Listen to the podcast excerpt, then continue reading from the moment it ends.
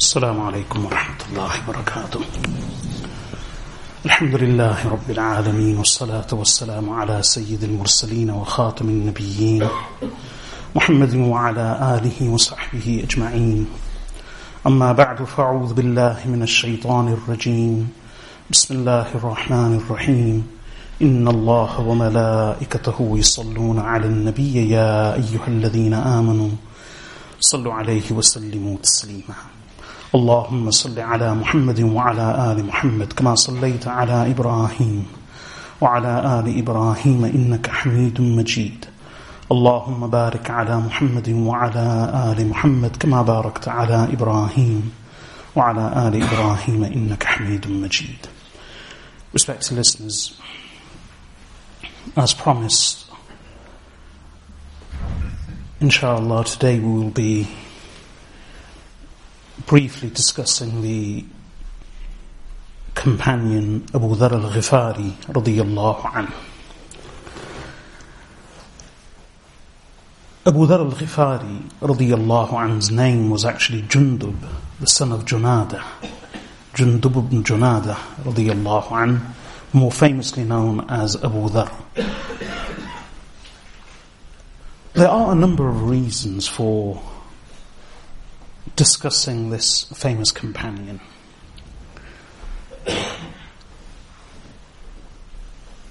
One, he was a very scholarly individual, one of the earliest Muslims, someone beloved to Rasulullah sallallahu alayhi wasallam, someone whom the Prophet sallallahu alayhi wasallam told others to love. He was trusted by the Messenger, alayhi salatu wassalam. And his position was such that even though the rest of the Sahaba radiallahu anhum disagreed with him, and he strongly disagreed with them on numerous occasions, Abu Dhar al-Ghifari radiallahu anhu's position was such, he was held in such esteem and respect that the other Sahaba radiallahu anhum wouldn't say anything to him. And the one or two who did reply to him, even they were careful as to what they said to him and how much they said to him. And the reason for their difference will come to light when, inshallah, I will discuss a few points. Most importantly, though, he is remembered for his asceticism, for his shunning of wealth, for his following in the footsteps of the Messenger sallallahu in such a way that none of the Sahaba radiallahu anhum could match him in that asceticism and in that shunning of the dunya. He was a very strong character strong, strong of character, strong of will, even unrelenting of tongue. So he would say whatever he wanted to, to anyone.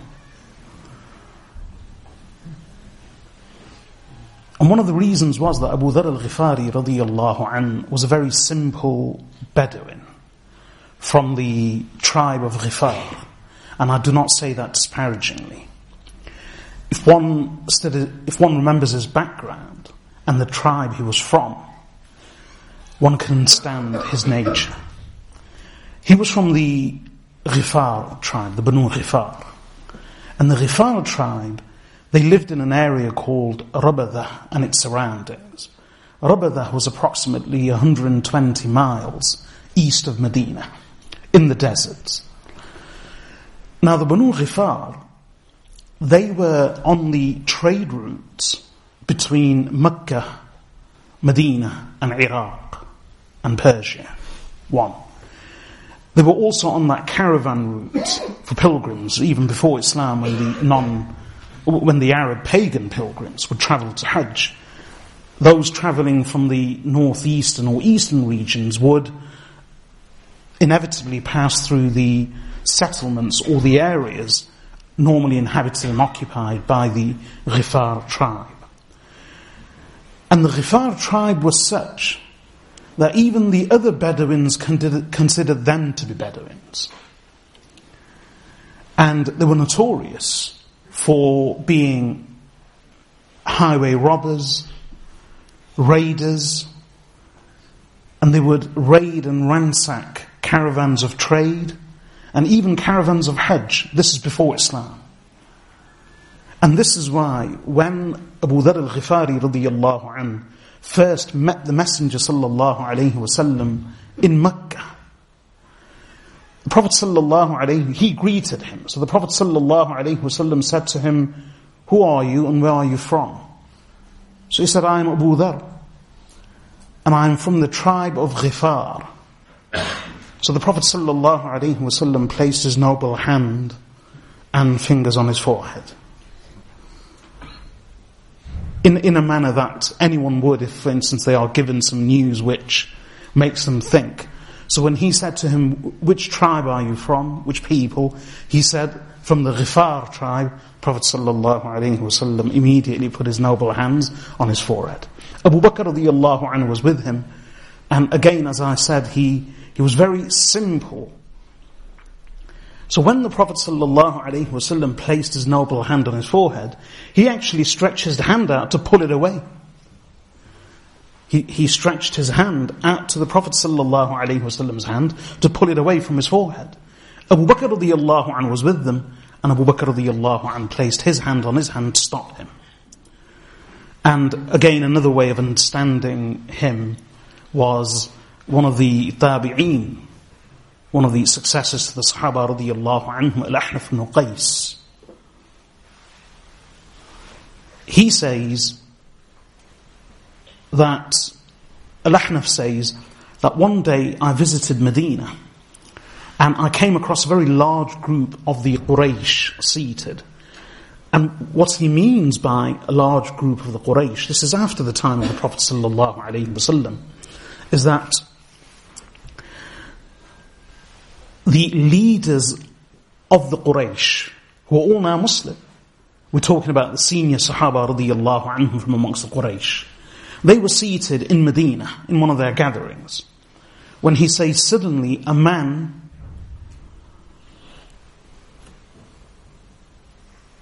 rough of clothes, rough of appearance, rough of face,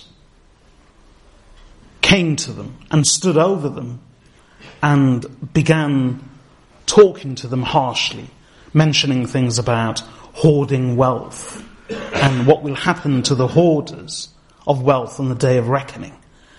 And he said, even though these were the leaders of the Quraysh amongst the Sahaba radiallahu anhum, the most they did was they lowered their heads in silence. And they listened to what he had to say, but no one responded. And then he went away. So I went after him and I said to him, Who are you? And it's evident that what you said to these people, they did not like. So Abu Dhar al-Ghifari identified himself and he said, My Khalil, my friend, my best friend Rasulullah sallallahu alayhi wasallam told me, and then he spoke about hoarding wealth. And he said, they know just as I know, but they do not understand. So this was Abu Dhar al-Ghifari radiallahu anhu. He was very straightforward. In fact, again, as we will learn from the uh, from his hadith or from his story of converting to Islam, because he was from the Ghifar tribe, the Prophet ﷺ, even when he, when he heard that he's from the Banu Ghifar, he placed his noble hands on his forehead. Because the Banu Ghifar were not, they were notorious. Notorious for robbing trade caravans and even the Hajj caravans. And the other Arabs, though they were prone to fighting each other, they would normally cease fighting in the Al-Ashhur al-Hurum, in the four sacred months. But the Ghifar, to them it wouldn't matter. Whether it was a sacred month or not, they would carry on with their raids. And even Abu Dhar al-Ghifari radiallahu anhu, long before he embraced Islam, in his younger days, he was a raider, just like the rest of his tribe. And he raided other tribes, and sometimes he would carry out these raids not in a party, but single-handedly. One way of understanding the Arabs before Islam is similar. Well, one way of understanding them is, is to look at other pagan tribal societies all over the world. I'm not comparing them, because of course many of them became Sahaba radiallahu anhum, but I'm speaking about the days before Islam. In order to understand the setting in which Islam came, one has to look at the Arabs in a certain way. And we have various reports about them, which on the surface appear to be contradictory. We know about the Arabs that they would carry out raids against each other. Yet they were very hospitable. So on the one hand, they would pillage and plunder. And they would carry out raids against tribes known to them, against their fellow Arabs. And it was almost a sport. They raided, the others raided. They were valiant, they were courageous, they were very reckless. At the same time, they had a strange tradition of nobility, of, hospita- of hospitality, of honor and dignity. They, as I've said on many occasions, they believed in the concept of jiwar. So the same people who at a drop would raid other tribes and carry off men, women and children and animals and livestock and pillage and plunder. The same people, if someone asked for their protection, they would give one word and they would actually give their lives in order to protect this one stranger. So we have contradictory reports. On the surface, they appear to be contradictory. But the best way of understanding them is to look at other pagan tribal societies all over the world. And to give you some examples, the Red Indians in the Americas, the Vikings in Europe, the Mongols in Asia. These are all hardened warrior tribes. They lived in rough conditions, in hospitable conditions and they were molded and formed accordingly. They had, they would raid sometimes even as a sport. They were all guilty of plunder and pillage. And yet they had various traditions of honor and dignity. They had a strict tribal hierarchy. And in all of these societies, they showed great deference and respect to the elders. So just as the Arabs would show respect to their chieftains and their elders. You'll find the same traditions amongst the Mongolians, amongst the European Vikings, and amongst the Red Indians in the Americas. And these are just examples. Of course, there are many other similar tribal societies, such as in Africa. But these, these are very good examples of understanding them. On the surface, we have these contradictory, contradictory bits of information about them, but they were all very similar. And another thing which united all of these pagan tribal societies was their pagan religions. The paganism to be found amongst the Red Indians, amongst the European Vikings, amongst the Eastern Mongols, was very similar to the paganism to be found amongst the Arabs. So Abu Dhar al-Ghifari was from this pagan Bedouin Arab tribe of Ghifar, which was even looked down upon by the other Arab tribes. The other Bedouin considered them to be Bedouins. And he himself would be party to these raids, sometimes as a group, sometimes individually. In any case, later, he, through his own, of his own accord, he came to a very great understanding. And even before the arrival of Islam, Abu Dhar al-Ghifari anh, despite his past life, he shunned idolatry. He shunned this way of life. And he broke off from his people. And something stirred in him. And even before the Prophet ﷺ announced his prophethood, he himself says, Abu Dhar al-Ghifari radiallahu an, that for three years before becoming a Muslim and even hearing about the Messenger sallallahu alayhi wasallam, he said, I prayed to Allah subhanahu wa ta'ala for three years. And he would pray all night long. Of course, it wasn't the salah or the prayer as we know it, because he hadn't even met the Messenger sallallahu alaihi wasallam. But whichever manner he prayed in, he prayed to Allah subhanahu wa ta'ala for a whole three years. Then, when he disagreed with his people, he moved away, closer to Mecca. And there he learnt about the Prophet sallallahu alaihi wasallam. So he sent his younger brother Unais, radiyallahu an, to Mecca. And his younger brother was a poet. So he said, go and find out more about this man. So Unais radiallahu anh went to Mecca, made inquiries. By this time the Prophet sallallahu alaihi wasallam had announced Islam and proclaimed it. He then returned and he informed his brother Abu Dhar radiallahu anh about what he had seen and heard, but it wasn't sufficient information for Abu Dhar. So Abu Dhar al-Ghifari radiallahu anhu said that I took my belongings and my staff and I made my way to Makkah al-Mukarramah.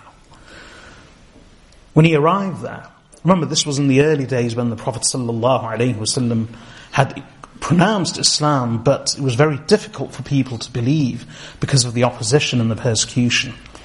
So, and anyone who did embrace, they would give him the title of Sabi, meaning heathen. So the Prophet, so Abu Dhar al-Ghifari radiallahu anh arrived in Makkah al-Mukarramah and upon his arrival, he went to the masjid. And he began inquiring about the Prophet sallallahu alaihi wasallam or looking out for him, but he didn't detect him. Then he once publicly asked someone, who's this Sabi that you refer to? Who's this heathen that everyone talks about? So the person who he asked, he became suspicious as to why is this person asking. So he suddenly started shouting, here's another heathen. So people fell upon Abu Dhar al-Ghifari radiyallahu anh, the Quraysh, and they beat him severely until he himself says, I was like a red, reddened idol. And the meaning of, or a reddened altar. Meaning, the altars of sacrifice, when they would sacrifice animals on there, it would be covered in dripping blood. So he says that I looked like an idol or, a, or an altar of sacrifice. That's how red and blooded I was because of the beating. Simply because I had asked someone, who's this heathen that you talk about? And he just wanted to find out about the Prophet wasallam. So the person turned on him and shouted, this is another heathen. So he was beaten. But being the Bedouin that he was, of that hardened Bedouin tradition, he say he, he dragged himself, picked himself up, dragged himself to the well of Zamzam and thoroughly washed himself. By this time his provisions had run out. And he says he then began waiting and searching for Rasulullah sallallahu alaihi wasallam for almost a whole month. He had no food, no one would entertain him. And for one month he says, I lived off only the water of Zamzam. But he said it was so nourishing. It's a hadith of Sahih Muslim. He says it was so nourishing that I actually became quite corpulent and large because of the water of Zamzam alone. In one whole month. Then he says one day, late at night, it was a moonlit night, people, it was late, people had retired to their homes, to their beds, and there was no one in the haram except for two ladies who were performing tawaf. So he was there, and these two women were performing tawaf. So as they were performing tawaf, they were calling out to two gods, two idols, Isaf and Na'ilah. And Abu Dhar al-Ghifari radiallahu anh heard them calling out to these two gods, Isaf and Na'ilah. And as I mentioned in Kitab al-Hajj, in the book of pilgrimage, from the commentary of Sahih al-Bukhari, a number of years ago, Isaf was a man, a young man, and Na'ilah was a young woman. The Arabs believed, and this is paganism, the Arabs believed about both of them, Isaf and Na'ilah, that Isaf and Na'ilah had both committed adultery in, in the haram and according to some reports, in the Kaaba. And then they were both turned to stone. So the pagans made them into gods. Isaf and Na'ilah. So, and they began worshipping them.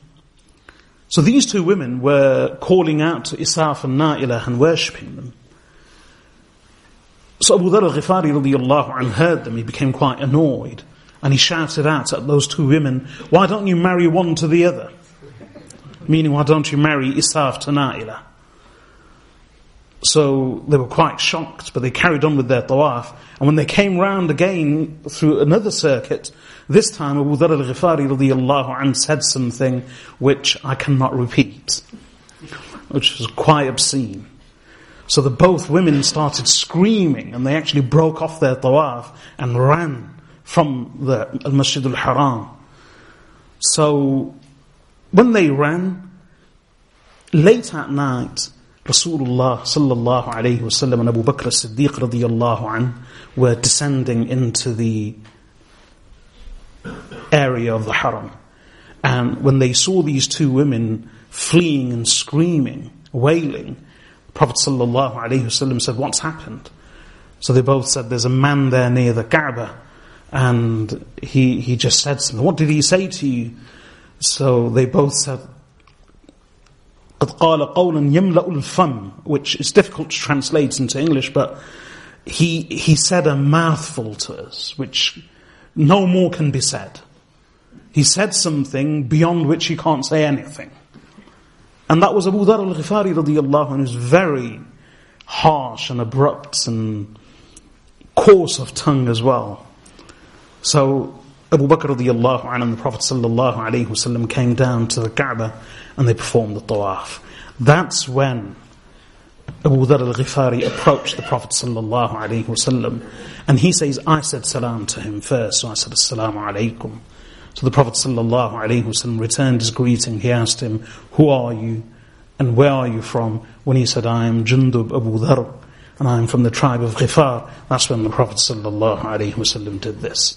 So Abu Dhar al-Ghifari being who he was, he actually went to remove the hand of the Prophet ﷺ. So Abu Bakr radiallahu stopped him. And Abu Dhar actually says that Abu Bakr was more knowledgeable than me. Meaning, it was just part of his abrupt nature. He didn't mean anything by it.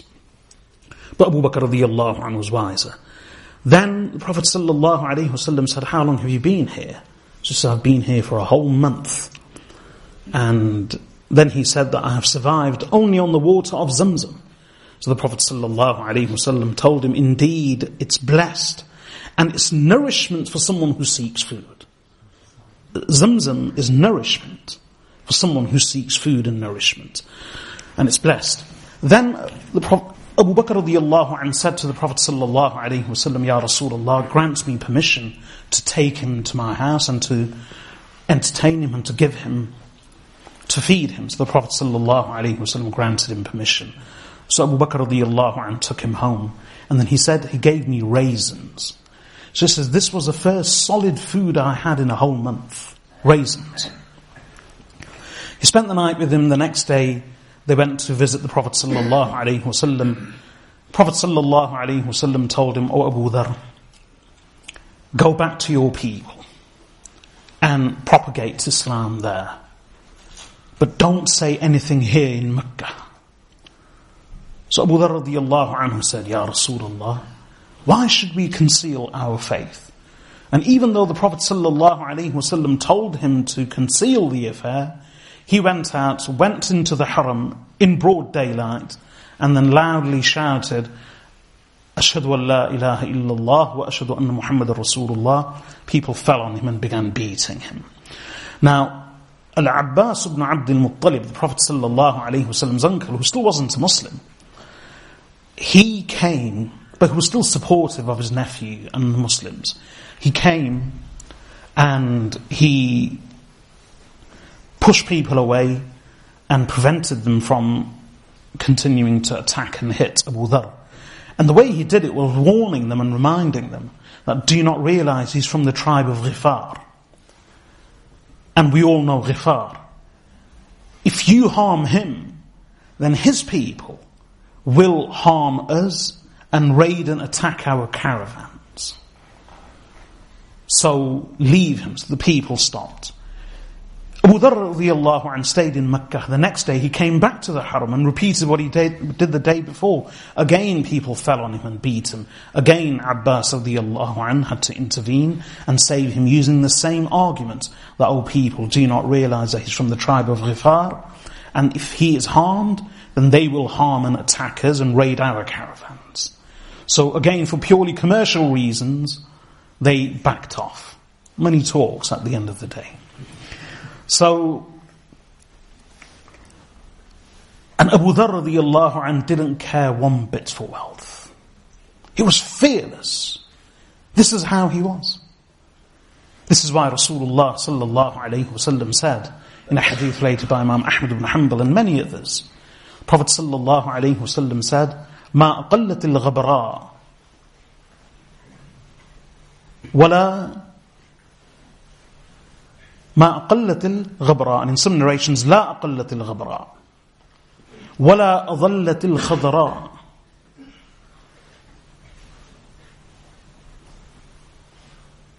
من رجل أصدق من أبي ذر that the, the earth has not carried and borne any man and nor has the sky sh- sheltered any man more truthful than Abu Dhar more truthful of tongue than Abu Dhar. And in one narration of Imam Tirmidhi rahmatullahi alayhi, the Prophet sallallahu says, the earth has not carried and borne any man, and the sky has not sheltered or covered any man more truthful of tongue than Abu Dhar. He is the like of Isa, the son of Maryam. The Prophet wasallam, actually in more than one hadith we learn, he compared him to, in more than one narration, he compared him to Isa, the son of Maryam alayhi salam. That's how he was. So he was fearless. And he would say whatever he wanted to, whether he was beaten and attacked, whether it was the Quraysh in before, uh, whether it was the Quraysh when they were non-Muslim, or whether it was the chieftains of the Quraysh after they embraced Islam and became the Sahaba and long after the time of the Prophet wasallam. He was fearless. He feared no one in his rebuking. As I said, he was a scholar. And because of one of his opinions, which caused a lot of consternation and disagreement amongst the Sahaba radiallahu anhum, and because he carried on, well, he continued going around scolding everybody. Uthman radiallahu anhu had warned him, had told him not to give fatwa, not to answer questions, not to pass fatwa. So, he was in Hajj, and he was sitting with a group of people, and he was answering their religious questions and giving fatwa. So someone came along and said, haven't you been prevented from giving fatwa? So Abu Dharr looked up at him and said, are you a spy? Said, Are you a spy?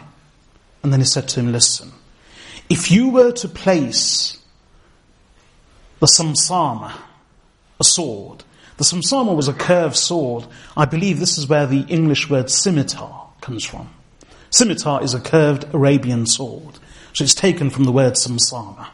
So he said, if you were to place a samsama, a scimitar sword, on my neck here, and then I still had the opportunity to relate one hadith to you from Rasulullah sallallahu alayhi wasallam. And the meaning is, this is my neck. If you were to place a sword here, normally when the executioner would execute people by decapitating them, the way they would do it is they would place the sword on the neck, raise it, and then come down with a blow to sever the head.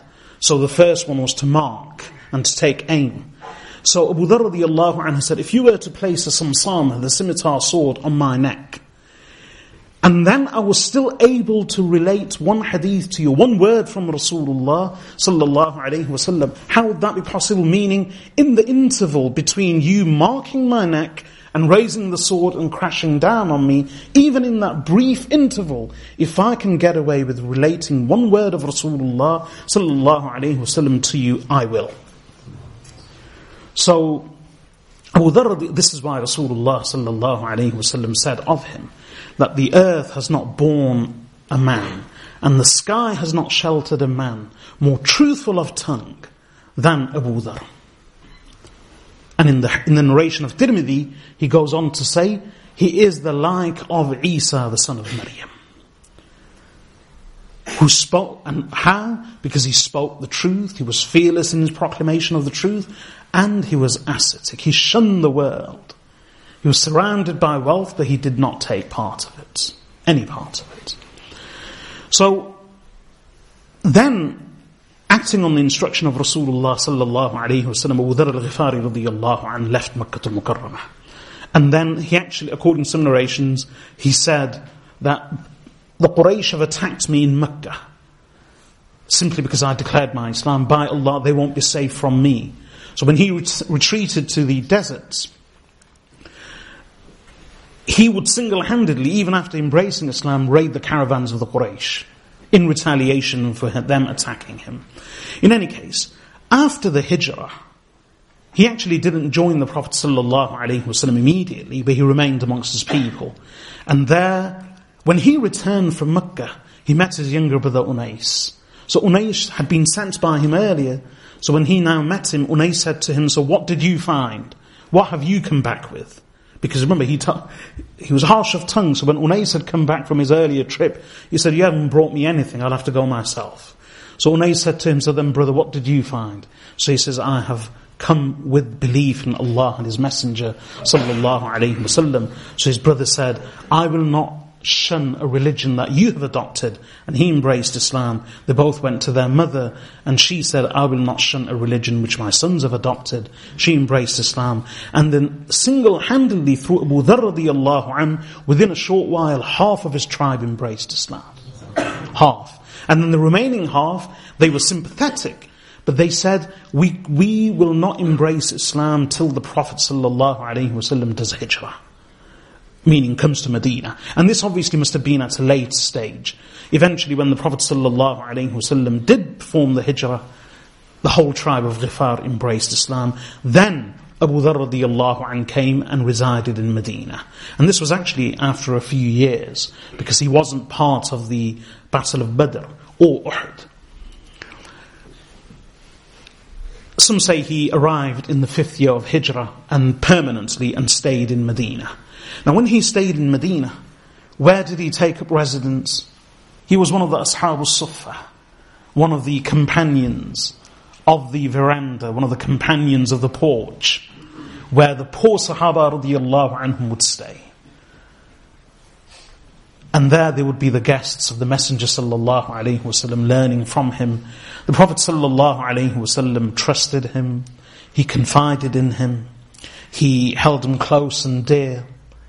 He, the Prophet ﷺ loved him, he told others to love him.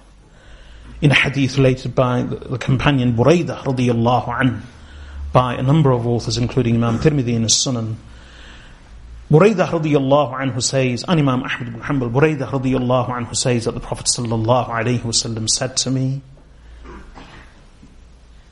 to love four companions for he loves them and they love him. So I said to him, Who are they, O Messenger of Allah? So the Prophet ﷺ said thrice, Ali, Ali, Ali. And then Abu Dhar and Salman, meaning Abu Dhar al-Ghifari, Salman meaning Salman al-Farsi, and Miqdad meaning al-Miqdad ibn al-Aswad radiyallahu anhum ajma'in. Then he repeated, Love them, for I love them and they love me. So, indeed, he loved him. And for the time that he remained in Medina, he was a simple companion following in the footsteps of the Prophet spending time with him.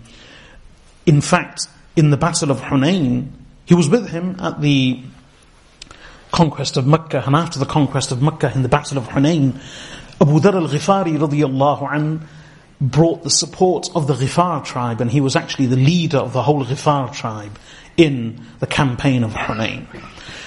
After the Prophet ﷺ passed away, and in fact before that, we had that famous occasion when in the Battle of Tabuk, Tabuk in the ninth year of Hijrah was a watershed moment. The reason it was a watershed is because till then, many things were concealed. So it was the Prophet ﷺ's own custom that whenever he would travel on a camp, on a military expedition, then he would dissimulate. He would conceal his intended direction in order to confuse the enemy.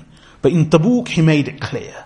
Because for the first time they needed a huge army in order to march northwards to face a Byzantine Roman army. So the Prophet ﷺ made his intentions clear. As we studied in the hadith of Ka'b ibn Malik radiallahu anhu, Another reason for this watershed, for, for Tabuk being a watershed, is that until that time, the affair of the munafiqeen, the hypocrites, was still unclear. It was very difficult to see who was actually a hypocrite. But as some of the Sahaba radiallahu anhum said, the topic of Tabuk created a stark division. This is why Ka'b ibn Malik radiallahu anhu himself says, as we covered in the hadith, that when the Prophet sallallahu alaihi wasallam had left, there was no one remaining behind in Medina except those who had already been excused, the women folk, the chil- children, the invalids, and a man who was blatant in his hypocrisy. إِلَّا رَجُلٌ مَعْلُومٌ النِّفَاقِ except a man who was known for his hypocrisy. This is why the Sahaba, in fact, many of the hypocrites still went. Some of them returned, some of them lagged behind. But Tabuk was an occasion when it was a watershed and things were made very clear. So on the journey, some of the Sahaba radiallahu anhum at their halts, they would stop and discuss that where is such and such a person, where is Funa, where is Funa, where is such and such a person. So sometimes they would say it's in the presence of the Messenger sallallahu alaihi wasallam. And they would say that where is such and such a person? So someone would say he is a hypocrite. Why? Because only the hypocrites had remained behind. So the Prophet ﷺ would tell them, do not say that.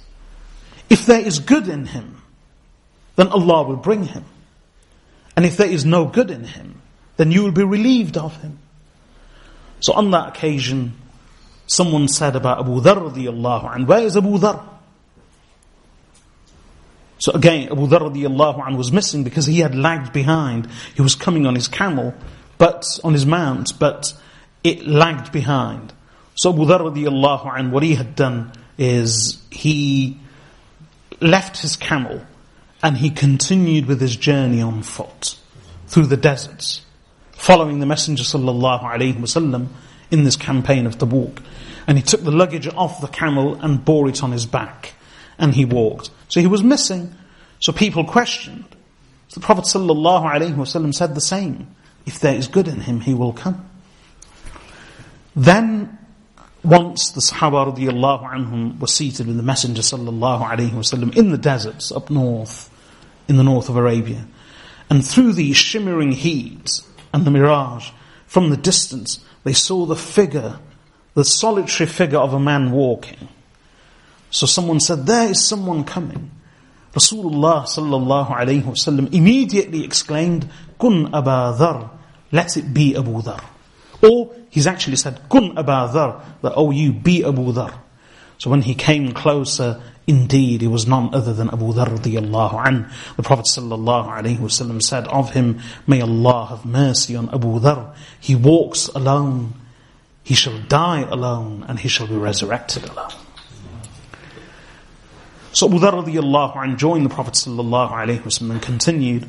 After the Prophet sallallahu alayhi wasallam passed away, Abu Dharr radiallahu anh went up north to Sham and he participated in a number of the campaigns against the Byzantine Romans. And he was also with Umar ibn radiallahu an at the conquest or the handing over of the keys of Bayt al-Maqdis. When some of the campaigns came to a halt and things settled in Sham, especially during the time of Sayyidina Uthman radiallahu anhu, when Muawiyah radiallahu anh became the governor of Sham and his headquarters were in Damascus and Dimashq, Abu Dharr radiallahu anhu was there. Now a number of the leading Sahaba radiallahu anhum in Sham, like the other Muslims, because of the sudden influx of wealth and the treasures from the conquest of Persia and Rome, Byzantine Rome. Wealth flowed in to the coffers and the treasury of the Muslim lands and trickled down individually to the common Muslims and the Sahaba radiallahu anhum. So a number of Sahaba radiallahu anhum, they began living relatively comfortably. I wouldn't say in opulence or luxury, but relatively comfortably compared to their past life. So Abu Dharr was very concerned about this and very critical. We learnt in the story of Abu Ubaidah ibn al-Jarrah radiallahu a remarkable Sahabi. Relatively little is known about him, but he was a truly unique individual. And he was the overall, he was commander, the commander in chief of all the armed forces uh, of the Muslims in Sham. Even Khalid ibn al-Walid radiallahu an, uh, despite being the greatest general, he was uh, an, a subordinate to Abu Ubaidah ibn al-Jarrah. He was made uh, a sub, and Abu Ubaidah radiallahu an was his emir. But it was the simplicity and the humility of Abu Ubaidah radiallahu an that he accepted the instruction of Umar ibn al-Khattab radiallahu an and the demotion of Khalid ibn al-Walid radiallahu an. But Abu Dharr radiallahu an continued to respect Khalid ibn al-Walid and not only that but even though nominally he was a commander he left all strategy and planning to Khalid ibn al-Walid radiallahu an. And Abu Ubaidah radiallahu anh, he was the overall commander, he was the overall governor and emir. And all the wealth flowed into the coffers of the Muslims. When Sayyidina Umar ibn al-Khattab radiallahu anh went to Dimashq to meet the Sahaba, to review his commanders, his followers, the forces, and the center of rule and government in, in Damascus, publicly he said to Abu Ubaidah ibn al-Jarrah radiyallahu an, Abu Ubaidah, take me to your house. So Abu Ubaidah said, O Amir al-Mu'mineen, why do you wish to come to my house? You will only embarrass me. So Umar radiallahu anhu said, take me. So he took Abu Ubaidah radiallahu an. Oh, so Abu Ubaidah radiallahu an took him to his house. And Umar ibn al-Khattab radiallahu an was one of his best friends. He loved him. He loved Abu Ubaidah. So when he went to his house, he entered, and this is the house of the governor and the commander of the whole of Sham, the conqueror of Sham. And he lived in such simplicity. When he saw when he allowed his eyes to roam in the house of Abu Ubaidah, he saw nothing. Then he said to him, What do you eat? Bring us some provisions, bring us some food. So Abu Ubaidah radiallahu anh brought him dry nuts and dry savories, no proper food. He says, This is what I have. Umar ibn al-Khattab radiallahu anhu wept. And he said to Abu Ubaidah, O Abu Ubaidah, the dunya, the world has touched every one of us except you.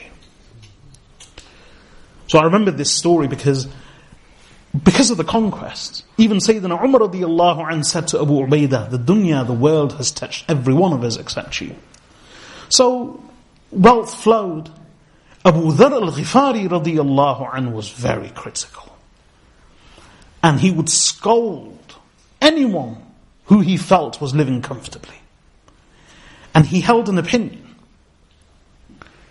And that opinion was that the verse of the Holy Quran in Surah At-Tawbah in which Allah subhanahu wa ta'ala says والذين يكنزون الذهب والفضة ولا ينفقونها في سبيل الله فبشرهم بعذاب أليم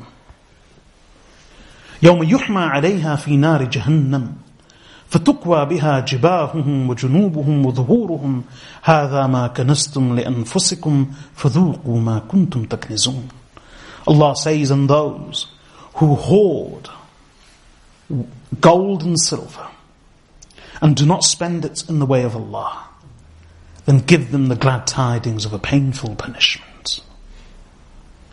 On the day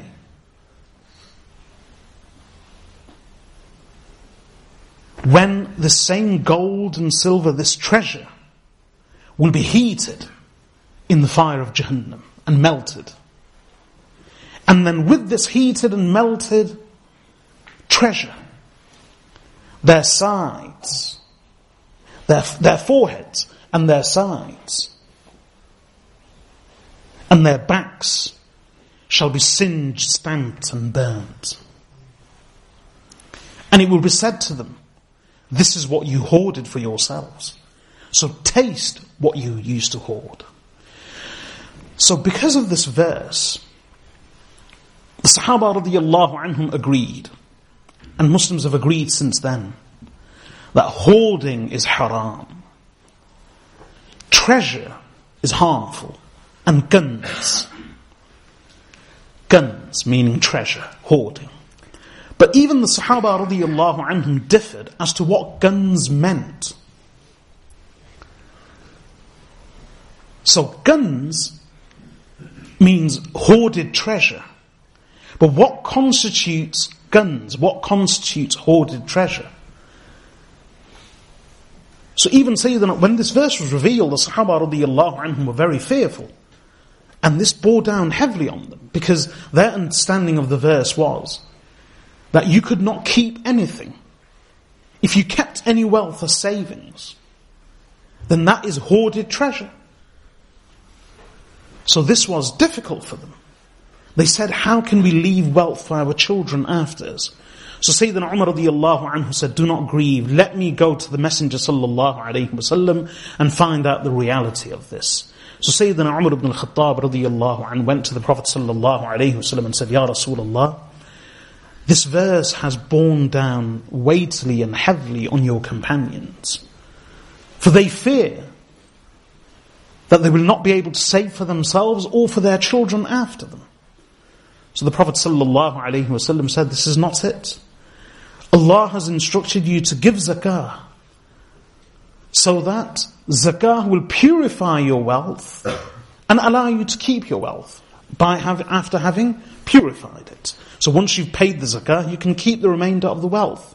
And then the Prophet ﷺ added, and Allah has only made the shares of inheritance obligatory so that you can save for your children after death.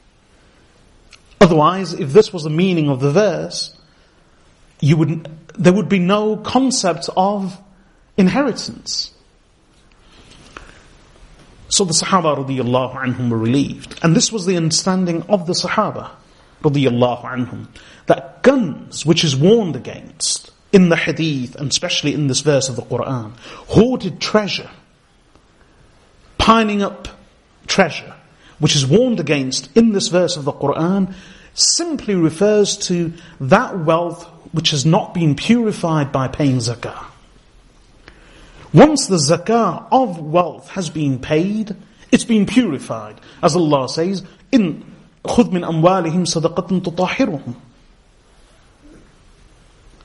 that take from their wealth such charity take from their wealth such charity that through this charity you purify them and you cleanse them. So the wealth is cleansed, the wealth is purified, and one can keep that wealth. This was the understanding of the Sahaba radiallahu anhum. But Abu Dharr radiallahu anhu, because of his asceticism, and because of his unrelenting, uncompromising nature, he sincerely was of the opinion, since he was a man of knowledge. And I mentioned at the beginning that one of the reasons for speaking about Abu Dharr radiallahu is that he was a great scholar in his own right. So much so that it was said he rivaled Abdullah ibn Mas'ud radiallahu anhu in knowledge. However, and even Sayyidina Ali radiallahu anhu said of him that he is a container that has been filled with knowledge but it has been sealed. Because Abu Dharr radiallahu anhu wouldn't reveal his knowledge. And he took it with him to the grave. And especially because he was uncompromising and relentless on this one issue which brought him into conflict and disagreement with so many people. As a result of which even Uthman radiallahu anh had to tell him not to preach publicly. But he didn't desist. But apart from that, because of his harsh, uncompromising, well, because of his nature, because of his unrelenting, uncompromising nature, and because of his coarseness of speech, he was unlike Abdullah ibn Mas'ud radiallahu anhu or the other Sahaba radiallahu anhum who were able to disseminate knowledge. Otherwise, in terms of his own wisdom, knowledge and understanding, he rivaled Abdullah ibn Mas'ud radiallahu anhu and even Sayyidina Ali radiallahu anhu said of him that he is a container filled with knowledge but which has been sealed.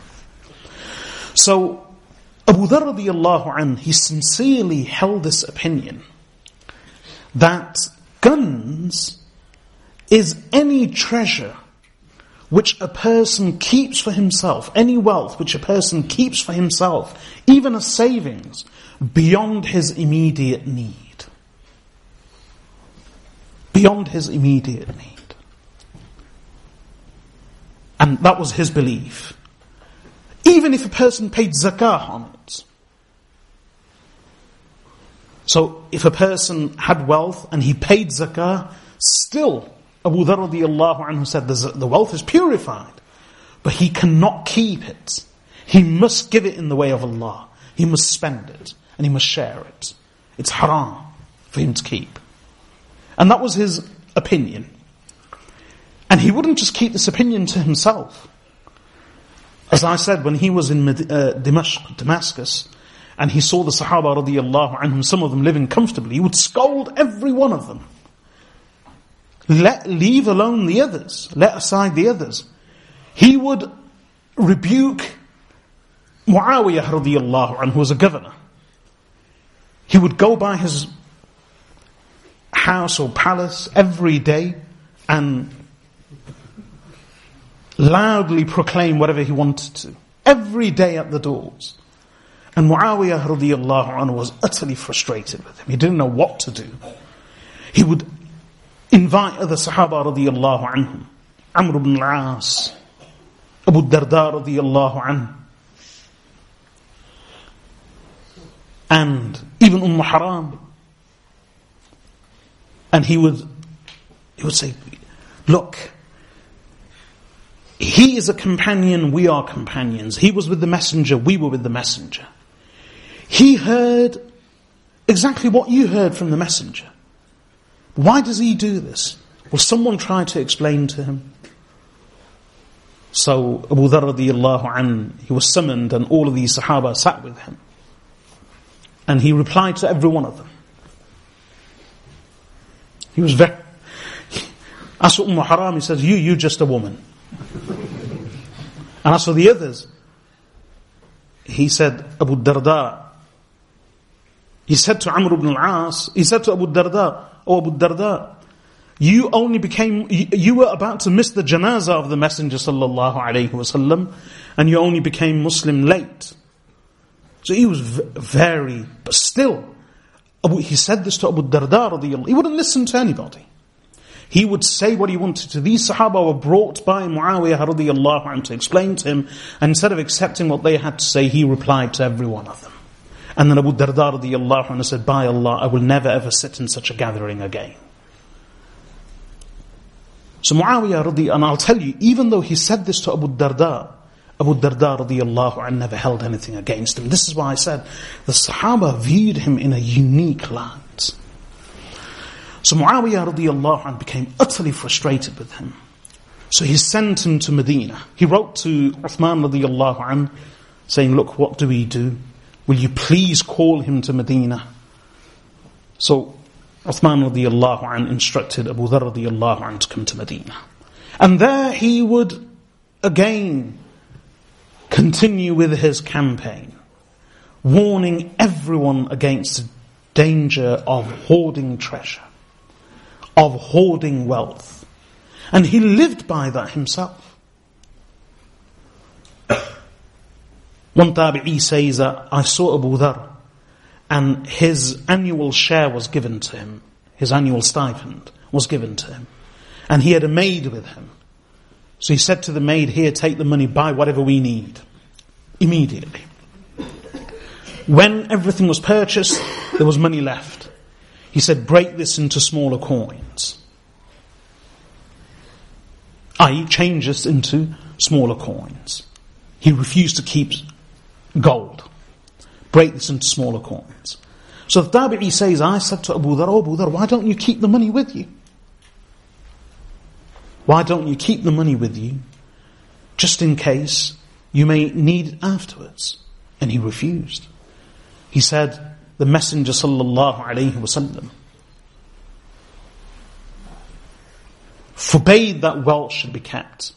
And in one narration it's mentioned more clearly he says, Abu Dharr radiallahu anh says, I heard the Messenger sallallahu alayhi wasallam say, that what Abu Dharr, if I had the equivalent of Mount Uhud in gold, the whole of Mount Uhud in gold, I would not allow three days to pass without all of it being spent in the way of Allah. Unless I had to keep some in order to repay a debt. It's a hadith of Bukhari. If I had the equivalent of Mount Uhud in gold, I would not allow three, the third night to fall upon me without spending all of it in the way of Allah uh, unless I had to reserve some in order to repay a debt. So Abu Dharr radiallahu anhu he lived an ascetic life and he was fearful and critical of government and of leadership. And what I mean by government is not the apparat, uh, apparatus, but more any individual who aspired to be a leader. Because he himself, he says that once I was with the Messenger sallallahu alayhi wasallam and I said to him, Ya Rasulullah, ألا تستعملني Meaning, will you not make me an amil? Will you not make me a governor or an amir over any region? So the Prophet ﷺ said to him, O Abu Dhar, إنك ضعيف. You are weak. وإنها أمانة. وإنها يوم القيامة خزي وندامة. He said, O Abu Dhar, you are weak. And this responsibility of leadership is a trust. And on the day of judgment, it will be a disgrace and regret. Why? Unless, then the hadith continues, unless someone fulfills its rights. Because anyone who becomes a leader, anyone who becomes a leader, I mean even if you become a leader of three people, anyone who assumes a position of responsibility or leadership, wherein they are now responsible for other people's wealth and other people's lives, this is a great amana and trust on their necks. So someone like Abu Dharr radiallahu anhu, the Prophet sallallahu alayhi wasallam said, you are weak. Even you will not be able to fulfill the right of such a great trust of leadership and of being a governor. So he declined. This is why Abu Dharr radiallahu anhu was fearful of leadership. And even amongst the leaders, if he saw them failing to fulfill the amana and the trust, he would unhesitatingly and unabashedly, he would scold them and criticize them. So when he arrived in Medina, even in Dimashq, he lived that life. Even in Medina, he lived that life. He wouldn't keep any wealth with him, except the clothes he had, the food he ate, and what he had for his family. And as I said, he was unrelenting. He would, Muawiyah radiallahu an didn't know what to do. So he sent him to Medina. There in Medina, he continued with his preaching. And he had one subject. This was it. It's haram for everybody to hoard wealth and to keep any wealth. Even if they pay zakah on it. And more than, more than one occasion, Uthman radiallahu an tried to explain to him. And he would scold Uthman radiallahu an and on more than one occasion, Ka'b al-Ahbar was a Jewish rabbi. Ka'b al-Ahbar, he was a Jewish rabbi. He wasn't a companion, he wasn't a Sahabi. He was a Jewish rabbi who didn't come to Medina till after the Prophet ﷺ passed away during the time of Umar ibn al-Khattab radiallahu So he came, he embraced Islam, and because he was a Jewish rabbi, he became quite learned in Islamic tradition as well. And he would sit with Uthman ibn Affan radiallahu an, and the other Sahaba. So Ka'b al-Ahbar, he was with Uthman radiallahu an. And Abu Dhar radiallahu he would say whatever he wanted to. So he said to Uthman radiallahu an, didn't you hear the Messenger sallallahu alayhi wasallam say this, say this, say this? Tell me, O Uthman, didn't you? Uthman radiallahu anhu would keep quiet. Tell me, didn't you? Three times he asked him. Then the discussion arose about this verse of the Quran of Surah At-Tawbah. And you see, the words, وَالَّذِينَ يَكْنِزُونَ الذَّهَبَ وَالْفِضَّةِ وَلَا يُنْفِقُونَها فِي سَبِيلِ اللَّهِ فَبَشِّرْهُم بِعَذَابٍ أَلِيمٍ And those who do not spend, those who hoard gold and silver and do not spend it in the way of Allah, then give them the glad tidings of a painful punishment. This is actually the second half of the verse. The words begin in the middle of the verse. The full verse, the beginning is, يَا أَيُّهَا الَّذِينَ آمَنُوا إِنَّ كَثِيرًا مِنَ الْأَحْبَارِ وَالرُّهْبَانِ لَيَأْكُلُونَ أَمْوَالَ النَّاسِ بِالْبَاطِلِ وَيَصُدُّونَ عَنْ سَبِيلِ اللَّهِ وَالَّذِينَ يَكْنِزُونَ الذَّهَبَ وَالْفِضَّةِ The O believers, verily, many of the rabbis and the monks they devour the wealth of people unlawfully. and they prevent people from the way of Allah. And those who hoard gold and silver. So this is the full verse. Those who hoard gold and silver and do not spend it in the way of Allah, then give them the glad tidings of a painful punishment. So what happened is uh, Uthman radiallahu anh was seated in his he was seated with Abu Dharr radiallahu anh, and Ka'b al-Ahbar, this scholar, who wasn't a companion, but who was a former Jewish rabbi from Yemen, and then who came and embraced Islam during the time of Umar ibn al-Khattab, but he was, a, who was one of those who sat with the senior Sahaba. So, Uthman radiallahu anh, when the discussion arose about this verse, and about kanz and about treasure, again, Abu Dharr radiallahu an said to Uthman radiallahu an, tell me this verse, what do you have to say about it? Does not Allah say this is treasure? Why do you allow people to hoard wealth and keep wealth? So, Uthman radiallahu anhu said, ask Ka'b al-Ahbar what's the meaning of this verse. So Ka'b al-Ahbar said, this verse is not related to us, it's related to the former peoples. Because Allah speaks of them at the beginning of the verse. So Abu Dharr radiallahu anh took his stick and whacked him on the head. Quite harshly, according to one narration, he made him bleed. In front of Uthman radiallahu anh, he took it out and struck him. And then verbally abused him saying, Yabni al-Yahudiyya. Oh, son of a Jewess, how dare you? And then he argued with him in front of Uthman radiallahu anh. Eventually even Uthman radiallahu anh had to prevent him from preaching, and they came to an agreement that Abu Dhar radiallahu anhu would not stay in Medina. So he went back to Rabada. His own Rabada, as I mentioned at the beginning, is a region where his tribe lived and where he had spent his youth amongst the Banu Ghifar. So he was, in a way, exiled to Rabada.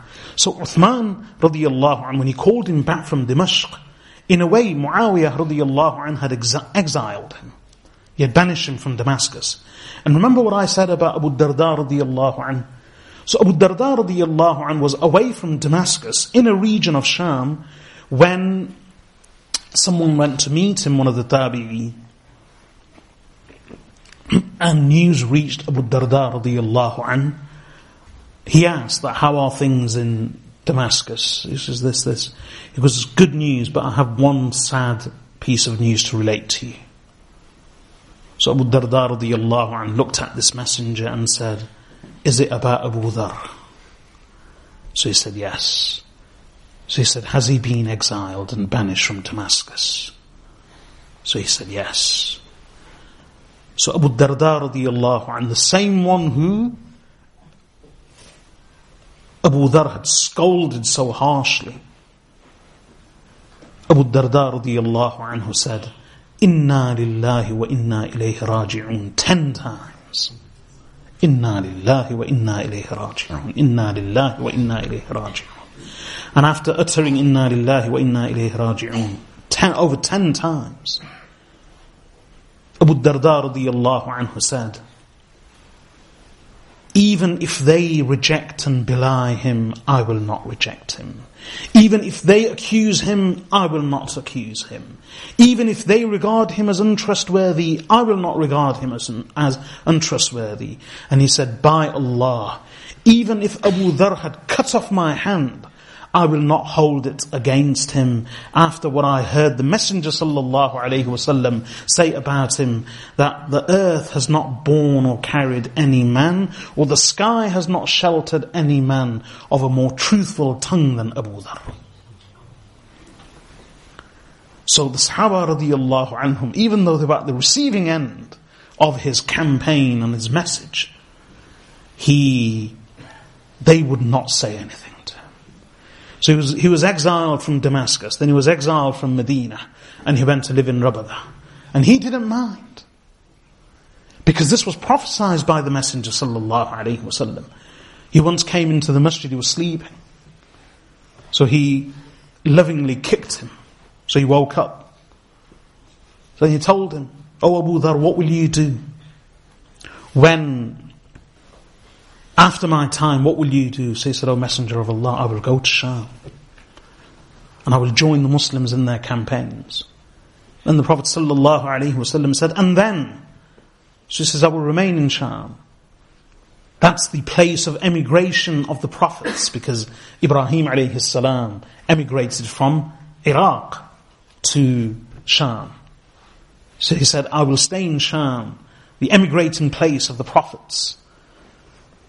So the Prophet ﷺ said, and when they drive you from there, so he says, I will come back to Medina. And he says, when they drive you from here, so he said, O Messenger of Allah, I will, I will go. And then he said something because of which the Prophet ﷺ, he said, I will, he said, I will contest them. So the Prophet ﷺ said, Oh Abu Dhar, should I not tell you something even better than this? He said, What's a messenger of Allah? He said, Obey them and listen to them. Do not oppose them. So the Prophet ﷺ had prophesied his final days. So Abu Dharr was exiled and he went to live in Rabada. There with his small family, according to some reports, only his wife and only his one daughter he lived in Rabada. Occasionally he would come to Medina and just for a visit and he'd go back, but he wouldn't stay. And there, as I said, Rabada is about 120 miles east of Medina. He would live there. He lived his days in simplicity, in poverty. And he practiced what he preached. He considered it haram for others and haram for himself. To keep any wealth, even a single fils, even a single penny, beyond his immediate need. And remember, he was harsh of tongue. That's why he said to Ka'b al-Ahbar, Ibn al-Yahudiyah, O son of Jewess, he, he was harsh of tongue because he would say things. And I'll, I'll give you another example of what he would say. Someone said that we, it's again, it's a hadith of Bukhari, we saw uh, sorry, we saw Abu Dhar al-Ghifari with one of his servants. Not servants, but one of his young people who was attendants. So he said, both of them were wearing the same, one half of a suit. So he was wearing one cloth, and the, the man, the, the, the man who was working with him, he was wearing the other cloth. So I said to him, why don't you join these two and make a suit?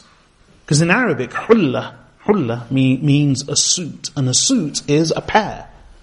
Something, two pieces of cloth that go together. But what Abu Dhar had done is that the suit he had split into two. So he wore one half and he gave the other half to his companion. So someone said, why don't you take that off him and you wear both pieces of the suit so that you have a complete suit? So he said, no. So he said, why? He said, shall I tell you the story? He said, I had a worker once. So I scolded him. And I said to him, Yabna Sauda, and according to one narration, Yabna al-A'jamiyya, O son of a non-Arab woman, O son of a black woman. So he went and complained to the Prophet sallallahu alaihi wasallam. So the Prophet sallallahu alaihi wasallam summoned me and became extremely angry. And he said, O Abu Dhar, إِنَّكَ مْرُؤٌ فِيكَ جَاهِلِيَّةٌ You are a man in whom there is jahiliyyah and ignorance. So, so Abu Dhar radiallahu an being Abu Dhar, he said to him, O Messenger of Allah, even in this old age of mine? So he said, yes, even now. You are a man in whom there is jahiliyyah. Then he said, these servants and slaves, and your freed slaves, they are your brothers in religion. Feed them of what you eat, dress them of what you dress. Do not burden them with work. And if you happen to give them more work than they can carry out, assist them in their work.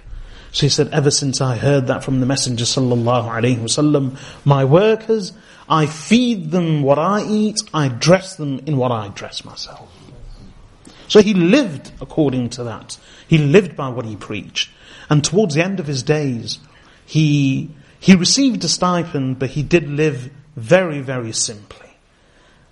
And then eventually, he fell ill.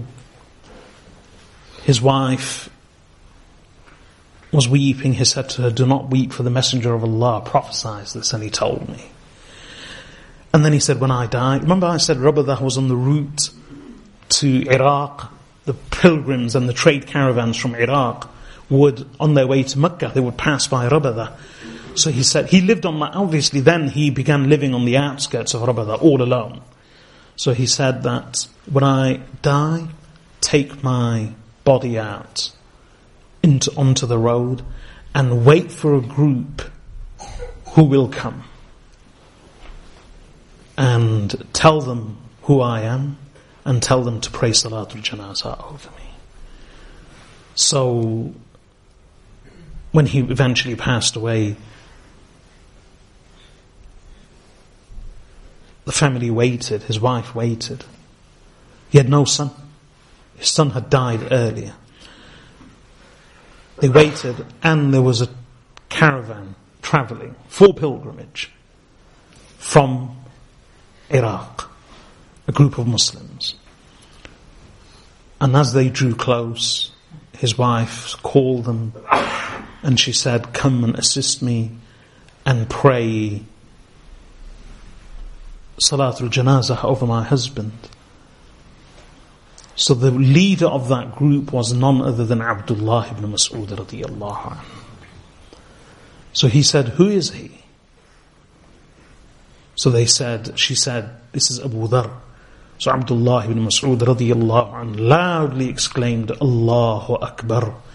True is the word of the Messenger sallallahu alaihi wasallam. Abu Dhar, he walks alone, he shall die alone, and he shall be resurrected alone. So he performed Salatul Janazah over him. And this was in the 32nd year of Hijrah. And it's said that Abdullah ibn Mas'ud radiallahu anh carried on. And then he lived only for a short while after that himself. So Abu Dhar radiallahu anh passed on from this world in that state. Allahu Akbar. He lived a life of simplicity. He lived a fearless life of proclaiming the truth. But the greatest lesson of his life was this his shunning of wealth, his belief that it's not permissible for a person to hoard and to gather and accumulate any more wealth than is required to meet his immediate needs. And in that he upsets many Sahaba radiallahu anhum. But he lived by that, he preached that, and he acted on it. And his life was a shining example of asceticism, of simplicity. And as I said, he was a great scholar, but his zuhd overshadows his scholarship in the eyes of everyone, in the sense that he was a scholar as well, but he was such a great zahid and ascetic and unworldly that that seemed to cover everything else about him. And he left a great lesson for everyone. And remarkably, he is one of those Sahaba radiallahu anhum who, even those who criticize the Sahaba wrongfully, and sadly who even abuse the Sahaba radiallahu anhum, they do not have a bad word to say about Abu Dhar radiallahu. So a remarkable individual, a lot can be said about him, but for us, the greatest lesson is his zuhud, his unworldliness, his asceticism. Prophet ﷺ described him as being like Isa, the son of Maryam, in his simplicity and truthful of tongue. Finally, he narrates many ahadith from Rasulullah alayhi salatu wasalam. And one of the hadith which he relates is a very, very beautiful one, which Imam Muslim rahmatullahi alayhi relates in his Sahih and which inshallah I will comment on in one of the upcoming weeks. And I'll end with this hadith. It's a hadith of Sahih Muslim and Abu Dharr radiallahu anhu relates it. And Abu Idris al-Khawlani, he relates from Abu Dharr radiallahu anhu. Abu Idris al-Khawlani was the student of Abu Dharr al-Ghifari. And Abu Idris, al one of the narrators of the hadith says that whenever Abu Idris al-Khawlani would relate this hadith, he would kneel on his knees. He would kneel and relate it in submission and in humility.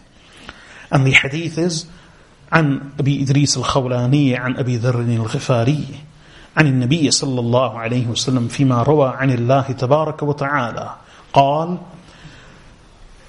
from Abu Idris al-Khawlani, from Abu Dhar al-Ghifari, from the Prophet sallallahu alayhi wasallam, from Allah, the Exalted, and the Almighty. That the Prophet ﷺ related from Allah subhanahu wa ta'ala that Allah said, يا عبادي إني حرمت الظلم على نفسي وجعلته بينكم محرما فلا تظالموا يا عبادي كلكم ضال إلا من هديته فاستهدوني أهدكم يا عبادي كلكم جائع إلا من أطعمته فاستطعموني أطعمكم. يا عبادي كلكم عار إلا من كسوته فاستكسوني أكسكم. يا عبادي إنكم لن تبلغوا ضري فتضروني ولن تبلغوا نفعي فتنفعوني. يا عبادي إنكم تخطئون بالليل والنهار وأنا أغفر الذنوب جميعا فاستغفروني أغفر لكم. يا عبادي لو أن أولكم وآخركم وإنسكم وجنكم كانوا على أتقى قلب رجل واحد منكم ما زاد ذلك في ملكي شيئا. يا عبادي لو أن أولكم وآخركم وإنسكم وجنكم كانوا على أفجر قلب رجل واحد ما نقص ذلك من ملكي شيئا. يا عبادي لو أن أولكم وآخركم وإنسكم وجنكم قاموا في سعيد واحد فسألوني فأعطيت كل إنسان مسألته ما نقص نقص ذلك مما عندي إلا كما ينقص المخيط إذا أدخل البحر. يا عبادي إنما هي أعمالكم أحصيها لكم ثم أوفيكم إياها. فمن وجد خيرا فليحمد الله ومن وجد غير ذلك فلا يلومن إلا نفسه. the hadith Rasulullah sallallahu alayhi wasallam says, and as I said, Abu Idris al-Khawlani uh, rahmatullahi alayhi, whenever he would relate this hadith from the famous companion Abu Dhar al-Ghifari radiyallahu an, he would kneel in doing so. Who relates from the Prophet sallallahu alayhi wasallam from Allah subhanahu wa ta'ala.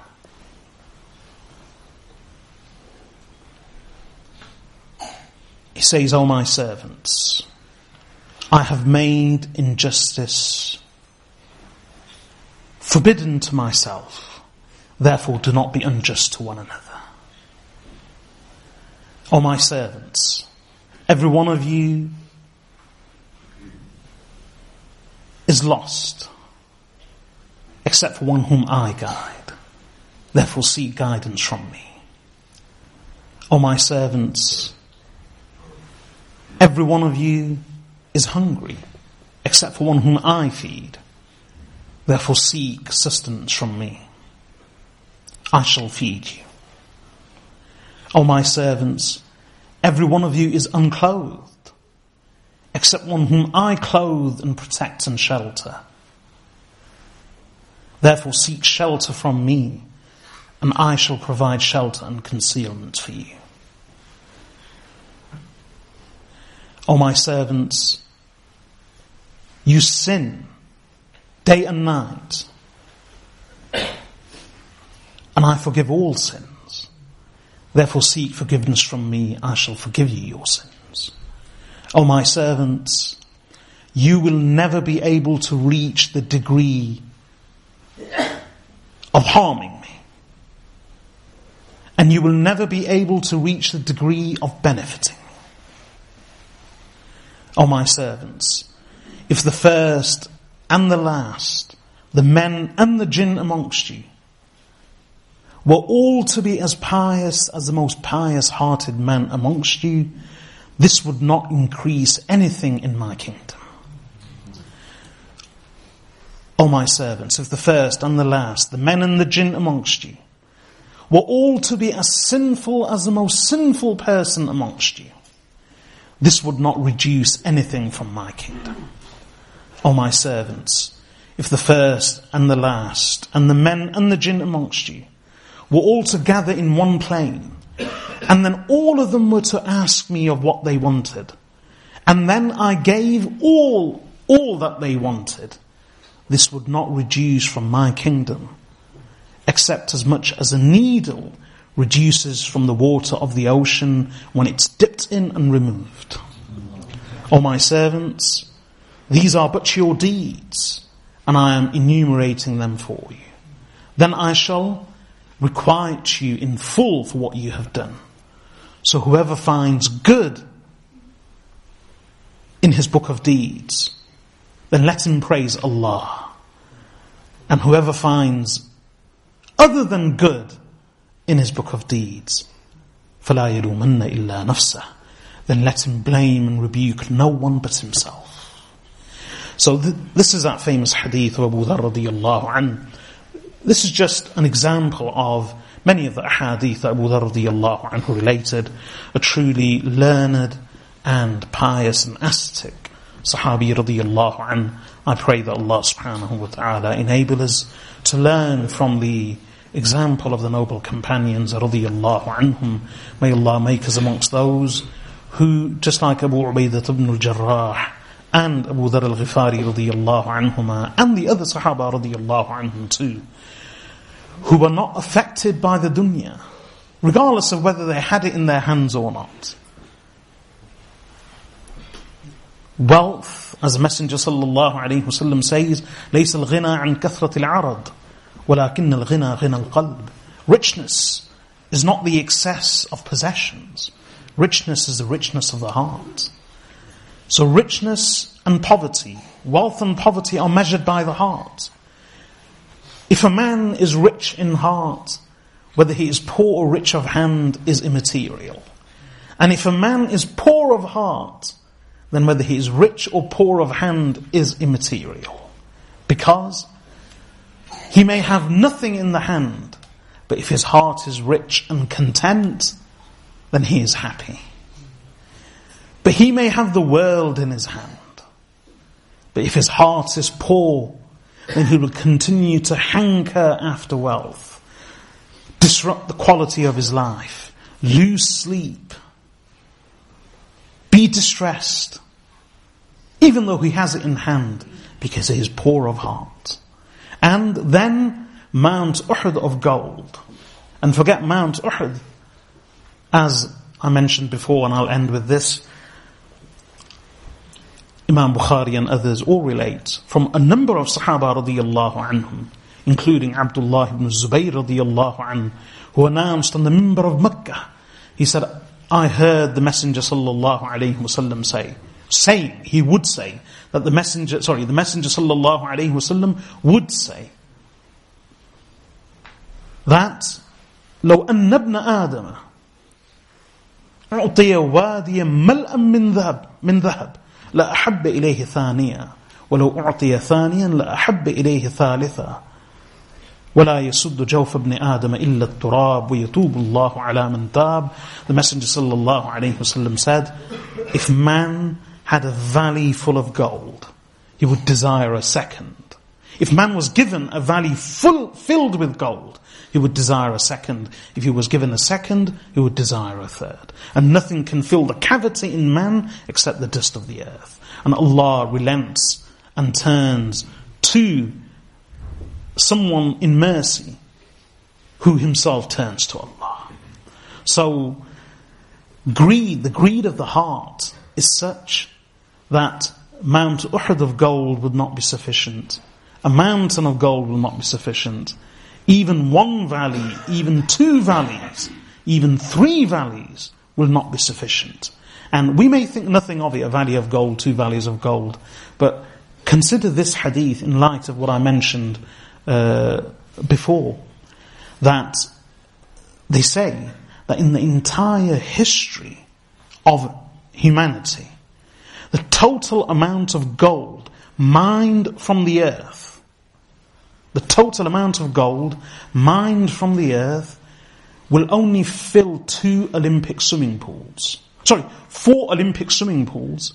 It, or they will only f- fill approximately two football fields. So the entire gold ever excavated and mined in the whole history of human civilization will only fill two football fields, and not in height, just a few feet, or maybe two feet, and in spread, two football fields.